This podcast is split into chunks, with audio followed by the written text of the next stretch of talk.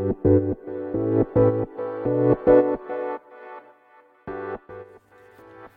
行きの10分間始まります。このチャンネルでは日本最大級のブラジリアン柔術ネットワークカルペディエム代表の石川由紀が日々考えていることをお話しします。皆さんこんにちは。いかがお過ごしでしょうか。本日は9月の20じゃないや。えー、っと17ですね。土曜日。じゃなくて 毎回グダグダですね。18の日曜日です。僕にとってはあまり関係ないですが、えー、3連休なんですよね。一応明日も敬老の日で休みで。なのにこう台風でですねご旅行の予定とかあった方は本当に残念ですね。台風は来るのか来ないのか僕はなるべく道場は閉めないタイプです。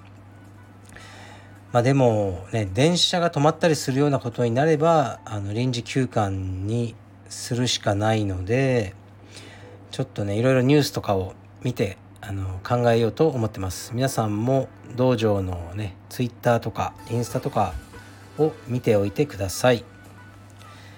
で僕はあの台風が来ても関係なく今日もトレーニングをしてきました。疲れました。本当に。毎日やってるんですけど毎日疲れますね。でもやっぱりグループでやるっていいですね。こうもうできないです一人じゃ。うんジャンプスクワット1分からのなんだろうな腕立て、ね、をなんか十何回やってその後こうねスナッチとか。本当にね1セットやった時にもうダメだ。無理だ。と思った時点で「はいあと4セットいきます」とか言われるんですよね。これはねなかなか自分一人じゃできないのでチームの力というものを感じますね。ではレターに参ります。あレターの前に今日はえー、っとグアムの友人ですね。ハヤト、えー、日系のアメリカ人ですね。がクラスをやってくれました。でそれを告知していたからかかなり多くの生徒さんがあの来てくれました。メンバーさんが道場に。で台風にもかかわらず。でね隼人も一生懸命あのすごく興味深い技を教えてました。でみんなともスパーリングもしてましたね。でこういう機会がねあのコロナ前はいっぱいあったんですよね。ゲストが来て教えてみたいな、まあ、コロナがひどくなってそういうのがね行ったりも来たりも全くなくなってましたがこれから少しずつ増えてくるんじゃないかなと思いますね。はい。でえー、っと昨日の夜はライブをやりました。もう毎回ね同じメンバーの人が聞いてくださっててあの僕がただ一方的に話すだけなんですが、まあ、新道場のこととか今読んでる本だとか映画のこととかそういうことについてお話しさせていただきました。はいではレターに参ります。えー、っとこんばんは。アラフィフのおっさんです。石川さんは今話題の CBD オイルは使ったことはありますか？私はこのオイルを知り気になって試しているところですが練習後の疲労や関節の痛みの軽減睡眠の質向上に役立っているのかな？といった感じです。劇的に効くわけではありませんが多少疲労や痛みが翌日以降に残っても割と練習できてよく眠れるといった感じで気に入っています。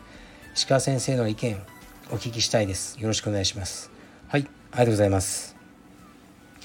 CBD オイルね使ったり使ってなかったりですねちゃんと使ったことはなくて今も家にあるのでまた使おうかなと思いますね。で僕はねもう病院から処方されてる睡眠薬を使ってるんですけど昨晩ちょっとやめてみようと思ったんですね。もう数ヶ月飲まないことは一回もないんですが一生ねこれに頼るのは嫌だなとは思っててちょっとやめてみようと思っていつもと同じ時間にベッドに入ったんですが結局やっぱダメでしたね。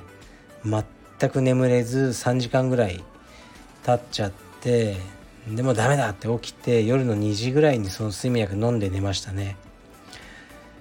それで7時ぐらいにあの起きて8時から今日ねクロスフィットのクラスだったんで無理やり起きたらまだ聞いてたんですね。あの撮ったのが2時ぐらいだったから。いやすごいしんどかったですね。うーんいかんなと思いますね。もうないと寝れないのかなとか。思っちゃってますね。やっぱりでもね最近言ってなかったですけどもう言ってもしょうがないんでやっぱり腰痛なんですよ。腰の痛みが全くなかったら寝れるんじゃないかなと思いましたね。3時間ぐらい寝れないとやっぱり腰の痛みがすごく気になってこう寝返りを打ちまくるって感じだったんでやっぱり今僕は薬の力を使ってでもあの寝た方がいいんだろうなっていう結論ですね。だから今日はまたぶち込みます。でこの CBD ねよく最近聞きますね。まあちょっと流行りなのかもしれないですね。ちょっとね僕もこれも使ってみようと思います。で CBD といえばあの服部君いますね。よく話に出てくる。服部君が石川さん CBD じゃなくてもっとバッチリ効くのありますって言ってきたんですよね。前。でなんかね服部君は違法薬物とかをやってそうな顔してるんですよ。うん。申し訳ないですけどお前だか変なの俺やんないからね。っていうふうに言って「いやこれ変じゃないっす。これは。これはもうバッチリ効くんですけど合法っす」みたい本当に？って言ってなんかウェブサイトとか送ってきたんですけどまあもう見もしなかったんですね。そしたら「あれどうでした?」いや買ってないよえじゃあ自分がもう次あの出たらすぐ買います。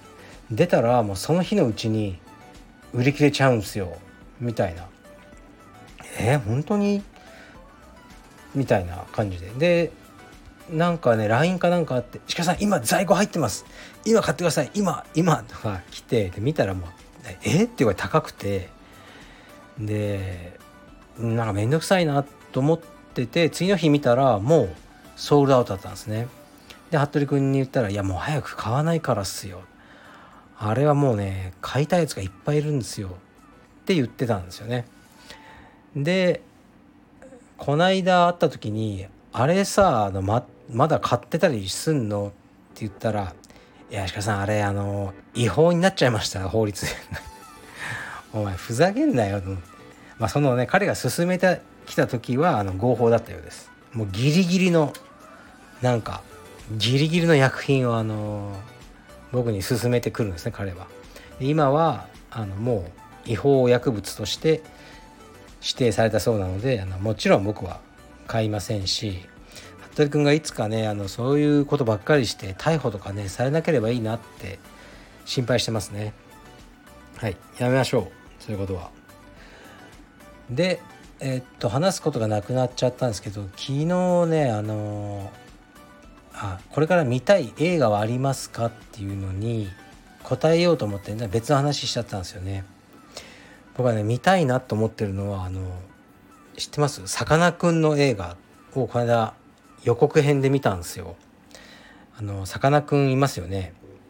でなんとさかなクン、えー、の映画を演じるのがのんさんですか？昔の名前で能年レナさん。だから女性が演じるわけですね。で多分そのメッセージとしては男も女も関係ないと。さかなクンはさかなクンだっていう感じの作りなんでしょうね。であの帽子をかぶってこう言ってましたね。さかなクンって昔から気になるんですよね。僕と同い年なんですよ。確か47歳のはずです。で怖いですよね。うん。だから例えば真夜中に全身タトゥーのスキンヘッドの人とエレベーターで2人っきりになるよりさかなクンと2人っきりになった方が僕は怖いですね。もうあこれはただでは済まないなこのエレベーターが上がるまでにはっていうあの雰囲気を感じてしまうと思いますね。それぐらい僕はさかなクンに何か狂気な狂気のようなものを、ね、勝手に感じてあの好きなんですけどね。はい。この映画を見てみようかなと思ってますね。なんだかねさかなクンはお父さんが有名な囲碁の人で先生というか囲碁を囲碁を指すプロのね人ででさかなクンにもその囲碁を教えようとしたけど全くさかなクンは興味を示さなくてでお父さんはねあろうことかあのボッコボコにあのぶん殴ってたってこうまあネットには書いてありましたねそういうネット記事には。お父さんにもそれについてこうなんか記者が問いただしてましたね。そしたらなんか特に否定はしてなかったですね。結構家庭はこう、まあ、その記事を見るとですよあのかなりねそのお父さんがもうねお酒を飲んでお母さんやさかなクンをボコボコにする家だったと書いてありましたね。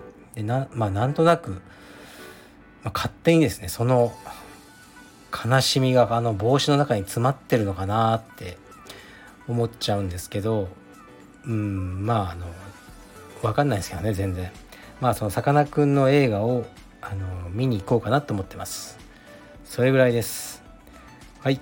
僕は今から、えー、車で自分の家族を迎えに行ってきます。じゃあ失礼します。